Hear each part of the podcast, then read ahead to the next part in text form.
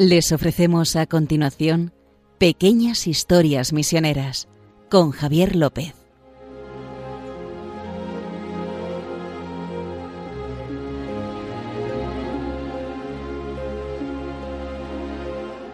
Bueno, una quincena más, estamos otra vez de vuelta con ustedes. Aquí Javier López, como han escuchado, y Justo Amado de M-Press. Buenas noches, Justo. Buenas noches y volvemos con pequeñas historias misioneras. Sí. Que al final ninguna es pequeña, porque Al final son todas grandes historias. Vamos a tener que cambiar el nombre a grandes historias. yo creo que sí. No, pero son pequeñas por el tiempo. Porque no tiempo, tenemos mucho más tiempo, estos 25 minutillos de ahora en adelante. Y quiero recordarles que pueden escribirnos sugerencias o cosas que digamos en este programa, en anteriores que escuchan en el podcast de radiomaria.es, al correo electrónico de pequeñas historias arroba radiomaria.es. Pequeñas historias arroba radiomaria.es. Y ahí nos pueden escribir y, y contar todo lo que ustedes quieran, ¿a que sí, justo? Sí, sí. Ahí. Y no, sobre todo sugerencias, oiga, pues yo tengo otra historia misionera. Me la cuentan Porque ahí y la, estamos abiertos. la ¿no? buscamos, ¿no? Estamos- Seguramente no, no hemos escuchado todas las historias misioneras, ni mucho No. menos, ¿verdad? No, ni mucho menos. Entonces, hoy nos vamos a ir hasta Corea Sí. y vamos a, a ver cómo empezó ahí la misión en Corea. Pero antes de adentrarnos en cómo fue esos inicios, hay una cosa eh, que hay primero, que son unas excavaciones, ¿no? Justo. Sí, sí, o sea, el- la, la pequeña historia de hoy va de Pablo y Santiago, que no son los apóstoles, No son ni el- sino- que son dos amigos coreanos que fueron muy listos y ahora son santos. Eh, o sea, vamos a hablar de ellos.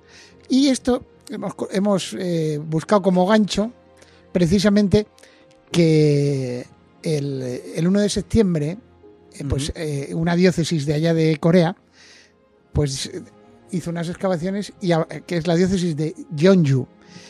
Eh, ahora vamos a tener muchos nombres de estos así coreanos. Vas- van a sonar nombres un poco raros. Entonces la diócesis de Yeonju hizo unas excavaciones y descubrió los restos de los primeros mártires coreanos. Dice, bueno, eh, pues eso no tiene mayor relevancia si no supiéramos quiénes son, que son precisamente este Pablo y este Santiago. Y también el hermano de Pablo, pero el hermano de Pablo lo, asesinaron después, entonces no es de los primeros, pero también está enterrado ahí. Entonces, eh, y vamos a hablar de una iglesia, la coreana, que es única en el mundo. La iglesia en Corea nació porque tenían interés en, en la verdad. ¿no? Eh, como no sé si saben ustedes un poco de historia, esto fue hace 200 años. Piensen ustedes, mis finales del siglo XVIII, mientras aquí estaban en, eh, en Europa con la iluminación y todo el iluminismo y, eh, y claro, y, y después lo que vino después, la Revolución Francesa, en Corea estaba teniendo lugar otra revolución. Ellos dependían mucho porque eran tributarios de China.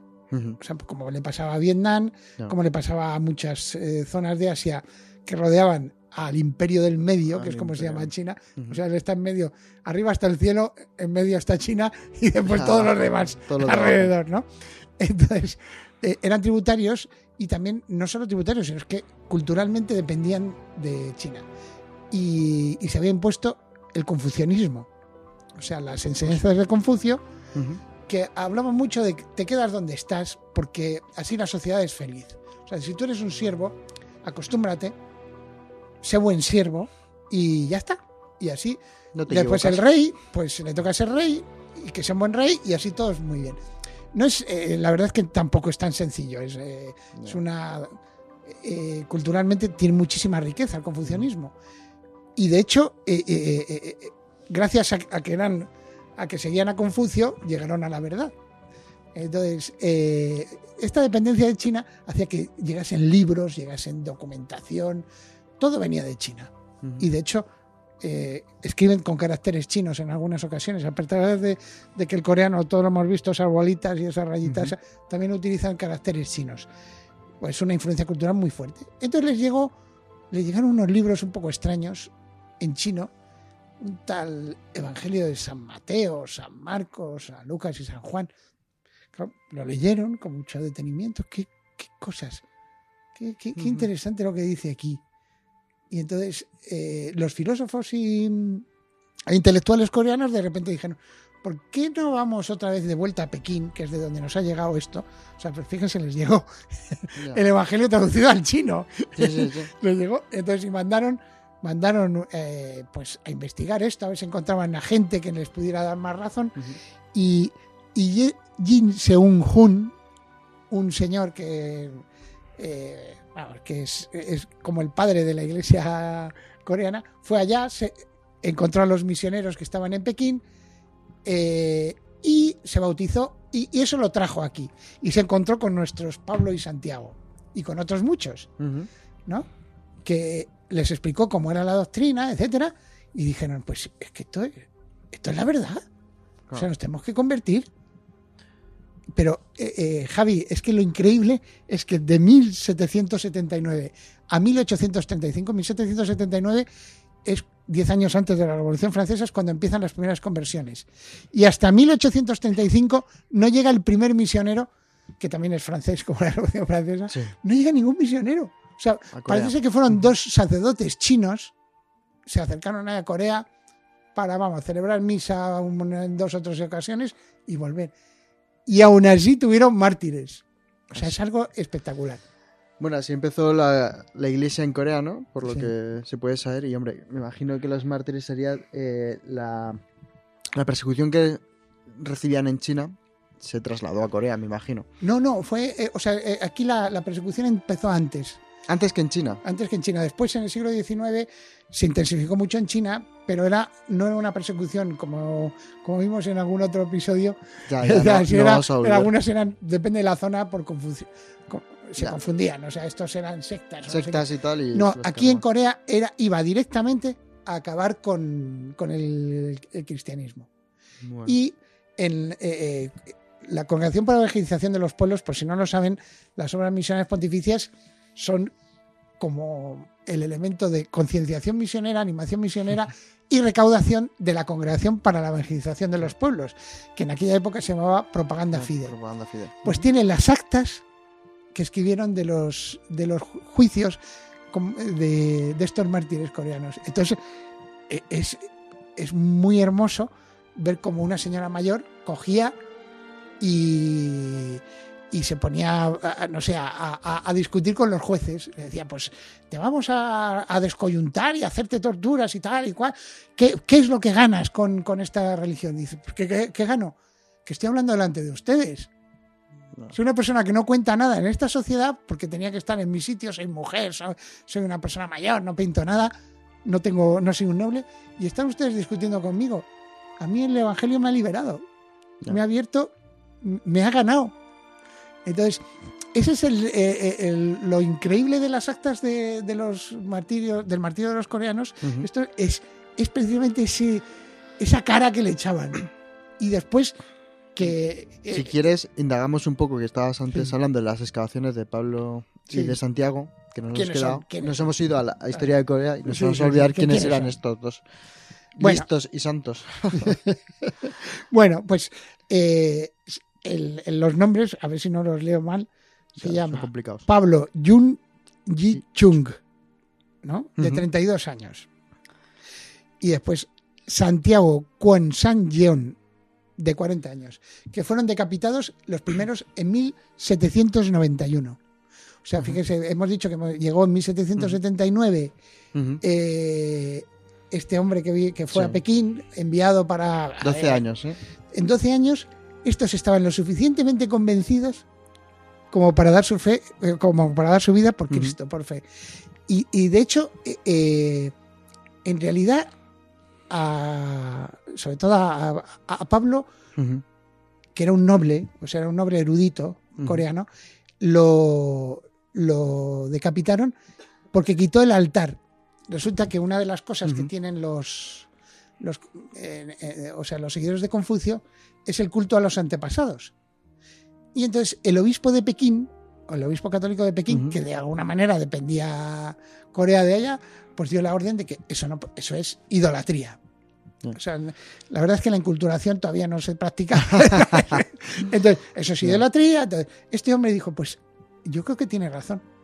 Y entonces quitó el altar que tenía de sus antepasados en su casa. Eso fue lo que un poco mosqueó a- al personal, ¿no? Sí. Y entonces le mandaron, le mandaron a, a la policía eh, y, y- Lo y- después le hicieron un juicio y él dijo que no, que lo siento, que es mi fe es la de Jesucristo, no puedo tener otros dioses, etcétera. Y oye, que no, que le voy, os voy a matar. Bueno, pues es lo que hay. Eso fue en 12 años Sí. y le llevó a ser que fue Pablo Trin para la iglesia. No, no, no. Este Pablo fue el primer. eh, O sea, son, estamos hablando de los dos primeros mártires de la iglesia de Corea. Los dos primeros mártires de la iglesia de Corea. O sea, que es que es. Entonces, mira, ¿Y no fue el primer cristiano en ser bautizado? ¿O me lo estoy no, no, no, no, no, no. El primer cristiano fue Ji Seung-hun. El primero que se bautizó en Pekín. En Pekín. En Pekín. Este, y este fue el que vino y entonces y fue el que convirtió a estos dos. Vale, ese fue el que les convirtió a ellos. Sí, sí. Algo me Pero- sonaba a mí. De, Sí, pero que es que, pero que vamos, que, que eran eruditos. O sea, que es que estaban buscando la verdad y se la encontraron con mayúsculas. Oye, el- todo esto fueron beatificados en el año 2014 por el Papa Francisco. Sí, el Papa Francisco hizo una visita a Corea. eh, no era la primera visita de un papa, porque ya había estado Juan Pablo II, creo que dos veces. Eh, pero también a mí me gusta lo de la visita esta, porque muestra la. eh, o sea, el, el- el compromiso de los católicos coreanos. Después hablaremos de las cifras que tienen de, católicos, etcétera, como que es, un- es una iglesia minoritaria y que en su momento era todavía más minoritaria y, pero va creciendo, etcétera. Pero es un compromiso de los católicos muy, muy bonito.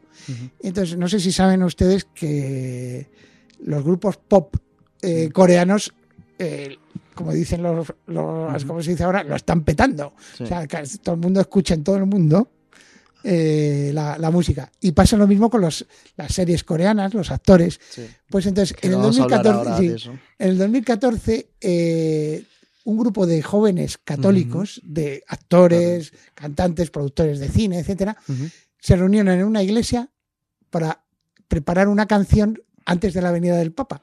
Era como el himno, ¿no? Del viaje del Papa Sí, de Corea. era- ellos, lo- como son, es una cultura muy distinta a la nuestra. Entonces, lo que querían hacer es un regalo a la sociedad eh, coreana que mostrase la armonía que, que- que sale del cristianismo y por lo tanto que también puede dar armonía a la sociedad coreana. Entonces hicieron esta canción que es muy bonita.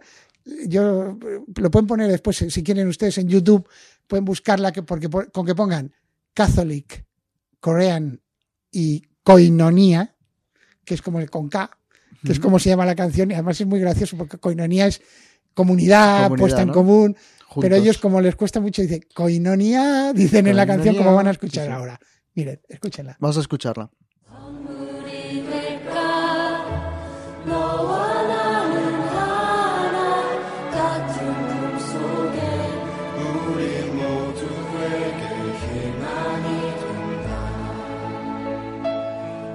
দুনিয়া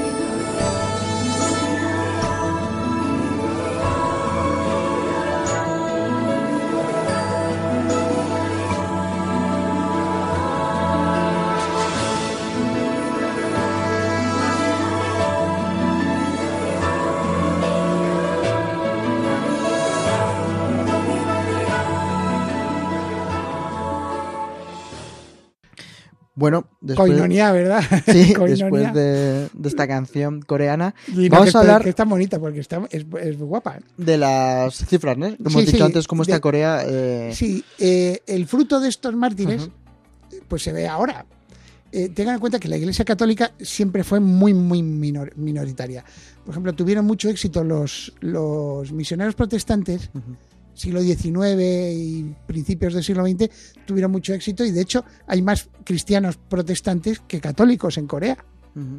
Pero bueno, viendo a, la- a las cifras de, de los católicos, eh, en 1950, finales de mitad del 50, el- los católicos eran el 2% de la población. O sea, fíjese, usted iba por la calle, de cada 100 personas, solo dos eran católicos. Pues ahora son el 10%. O sea, ya vas por la calle y uno de cada 10 Ya. es católico. Y, y todo esto dicen también porque, o sea, son gente que sí que tiene su fe muy, como algo muy, muy propio y como algo identitario. No. De hecho, uno si va a Roma, en el, en el aeropuerto de Fiumicino hay una capilla. A mí me ha pasado, igual es una coincidencia, pero es una coincidencia tan extraña que de repente había misa en el aeropuerto de Fiumicino. Se ve que había gente que estaba esperando para coger el avión Ujú. y, y dice, pues, ya que hay capilla, pues eh, los que quieran celebrar misa, pues pueden estar. Pues las dos veces que he visto que estaba ocupada la capilla por misas, eran dos misas de coreanos. En serio. Sí, o sea, y encima con una devoción, pero vamos, digna de, de elogio. Ya, ya. O sea, que me, me- me tocaron así las dos veces que... Y entonces, eh, eh, por eso les hablo de que este convencimiento lleva, por ejemplo, que la mitad de los bautismos que tienen, o sea, la- eh, en- eh, que hay en Corea, por aquí tenía la cifra, bueno, son, eh, a ver, bautismos, De- en Corea, En- 124.748. Eh, pues la mitad de los, de los bautismos son de adultos, o sea, son catecúmenos. O sea, 60.000 personas que se convierten al catolicismo. Es verdad que alguno puede ser que no sea exactamente. Eh, que no tenía religión, porque es que la mayor parte de los coreanos se declaran no, no religiosos, o sea, no, no adscritos a una, a una religión. Pueden venir de ahí, pero también pueden ser cristianos protestantes, o sea que no es, no es tan raro. Entonces, el caso es que ahora, piénselo, el 10%. Y en lo que más, a, a mí lo que más me llama la, la atención es que tienen muchos misioneros. O sea, tienen 150 misioneros en una, igle- en una iglesia de 5 millones, oye, 150 misioneros. De sobre 200 todo, años de historia. sí, sobre todo que, que, que no es, vamos, que dado que su, su país, la mayoría, no tienen religión, No. en un sitio para hacer misiones, Corea. Y de hecho hay muchos eh, misioneros eh, italianos, españoles, franceses en Corea. Pero bueno, y, y- y yo quiero destacar que la iglesia de Mongolia, hemos visto hace Mm. Sí, poco, hace poco se ordenó el segundo sacerdote. el segundo ¿no? Eh, es verdad que hay, hay misioneros de un montón de países en Ujú. Corea, eh, digo en Corea y Mongolia, Mongolia. pero una el, el gran apoyo que han tenido estos Sí. eh, es Corea. Es De hecho, coreana, sí. sí, los dos sacerdotes que Sí. tienen se han formado en Corea. Sí, sí, lo son. Y entonces, y, y además ponen, eh, le están dando muchísimas ayudas económicas desde la iglesia coreana. O sea, están volcados en ello. Sí. A mí lo que me deja de sorprender es cómo eh, una iglesia, sin que hayan llegado misioneros, es decir, como dices tú, son listos, fueron, vieron los escritos de la Biblia, quisieron indagar y convirtieron Claro. a la gente. No, claro, parece No, no, claro. Digo, No. Eso era así como lo han hecho en todos los países del mundo, así se han convertido. No, pero sobre todo. Javi, porque, ¿sabes por qué digo claro? Porque es que va de claridad esto. A veces, eh, como católicos, podemos estar un poco así diciendo, no, pro- los problemas de la fe y la razón, etcétera, y la ciencia y la fe. No, párate, reflexiona sobre. ¿Tú no crees que el amor es un principio de la vida? O sea, ¿no crees que es mejor ser amorosos unos con otros que simplemente buenos vecinos? Etcétera. Entonces, eh, ellos analizaron los valores que encontraban en los relatos evangélicos y dijeron, esto es una maravilla. Entonces, lo que decíamos antes, el que es de la verdad, oye mi voz. No. Es una frase del Evangelio. El que es de la verdad, oye mi voz, dice Jesucristo ahí en, en San Juan. Pues No. si, si, oye, tú- si tú eres de la verdad, si vas buscando la verdad, es muy fácil. O sea, se estaban adelantando al Concilio Vaticano II. Concilio Vaticano II que, pone claramente lo de la conciencia. ¿no? Y a ver, hay gente que dice, pero no, eso de que solo se puede salvar uno en Jesucristo, parece como que la iglesia. No, no, es que nosotros, como creemos que Jesucristo es la verdad, cualquier persona que en conciencia siga la verdad, puede ser que nunca llegue al Evangelio. Porque, no sé, vive en una sociedad en la que no ha tenido... Pero Dios ya le puso la verdad delante y se está acercando a Dios. Es, es, es inevitable, ¿verdad? Eso es... Y luego eh, tiene, si no me equivoco, eh, 4.786 sacerdotes. Sí, e- esto es muy típico de Asia, ¿no, Bueno, pero No, dices, no. sí como si fuera. joder, No, no, es que es una, es, una, es una proporción. Uno ve proporción sacerdotes y religiosas con respecto a los fieles es muy alta. También pasa en la India. Los religiosos son más. Pero- En la India, en Vietnam, Eh, o sea, son, son gente que se comprometen mucho. Pero yo hablo de coreanos, ¿eh? Bueno, es verdad que la India también Sí, es no, nativos, pero lo que pasa es digo, que- es no, que la. India en comparación con No, número me refiero que habitantes... el porcentaje con respecto a- al número de fieles, o sea, que- que no, no tienen falta de sacerdotes, ni falta No, de religiosas. ¿Por qué? Porque enseguida, oye, me lo tomo en serio y como me lo tomo en serio, eh, me comprometo. Y puede ser que me compromete, que me, que me comprometa con mi vocación. ¿Sabes? Que, que es ¿Crees- una cosa. ¿Crees que pueda llegar...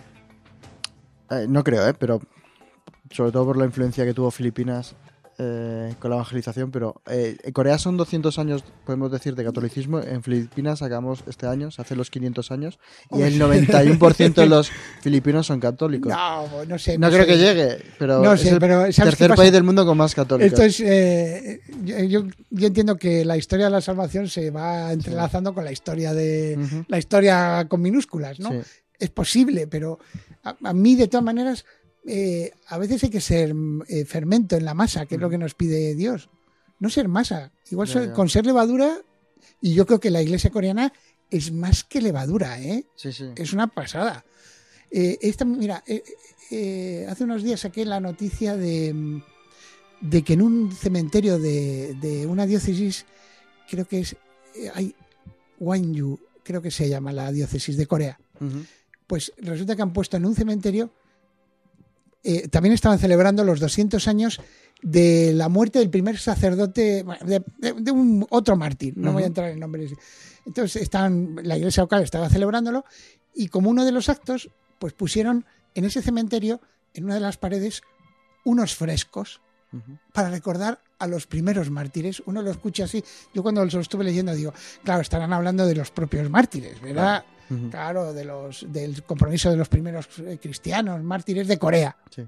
No, eran frescos sacados de las, eh, de las catacumbas de Roma. Y los hayan llevado. O sea, no- habían hecho reproducciones de frescos de las catacumbas de Roma en las paredes del cementerio para que cuando los fieles fueran allí a rezar se acordaran de dónde vienen. Vienen de los primeros cristianos, pero los primeros cristianos no de Corea, de los primeros cristianos del mundo. De los primeros. De los primeros. O sea, y así es como celebran para que veas un poco la delicadeza de la fe de esta gente. Eh, eh, o sea, celebran los 200 años de su primer mártir poniendo unos frescos de las catacumbas de Roma que fueron los primeros mártires. Es precioso, es precioso. Es gente que tiene fe. Además son, son frescos no de muertes ni nada, si son, son, son frescos como el buen pastor, eh, la- eh, son de las bienaventuranzas, etcétera. O sea, de, de- de lo que pintaban los, los primeros cristianos en las catacumbas para recordarse de que, oye, tenemos fe, estamos, mo- nos están persiguiendo, pero tenemos esperanza en la resurrección y esto está ganado. ¿sabes? La verdad es que cuánto tenemos que aprender. Nos lo dicen muchos misioneros que vienen a Sí. visitarnos, a las horas misionales. Cuánto tenemos que aprender de las misiones y de los países que son más jóvenes que nosotros. Nosotros Sí. a veces nos da como en, aquí en Occidente, como si fueran los pioneros del catolicismo porque llevamos dos mil años de historia, ¿sabes? Pero como dicen muchos misioneros, eso de que van a tener que venir a evangelizarnos dentro de poco a Europa. ¿No te da esa sensación de que aquí perdemos las raíces rápidamente? Se habla Sí. ya de perder las raíces de Europa. Lo que pasa del es que- catolicismo. Lo que pasa es que, claro, uno tiene que confianza en lo que cantaban esta gente de coinonia Sí, sí. y comunidad, ¿sabes? Eh, a cualquier cantarlo- ca- Sal ahora y ponte a cantarlo aquí en la calle. sí, pero cualquier católico que cualquier católico de Corea es un hermano mío. Mm. Como, como en se- eh, eh, o sea, nos aúne, nos aúna la, la, la fe en, Jesucristo, ¿verdad? Entonces, por eso te digo que eh, eh, creo- sigo creyendo eso, coinonía, como dicen ellos, ¿no? Hacemos comunidad con ellos. Qué bonito. Bueno, justo amado, pues se nos acabó el tiempo este pequeño día. Ya saben que los pueden volver a escuchar en radiomaria.es en el podcast y pueden escribirnos a pequeñas historias misioneras arroba radiomaria.es. Nosotros Sin volveremos. sin ñeñe, Sin pe- ñeñe. pequeñas historias. mías. Ah, no, no, lo he dicho mal. Es historias misioneras. Porque el pequeñas no está por la ñ, es verdad. Muy bien. Historias misioneras arroba radiomaria.es. Venga, Y ya saben que Justo Amado y un servidor, Javier López, les espera dentro de 15 días aquí. sí, con otra pequeña historia, o grande como esta también. Son todas grandes. Venga. Hasta la próxima.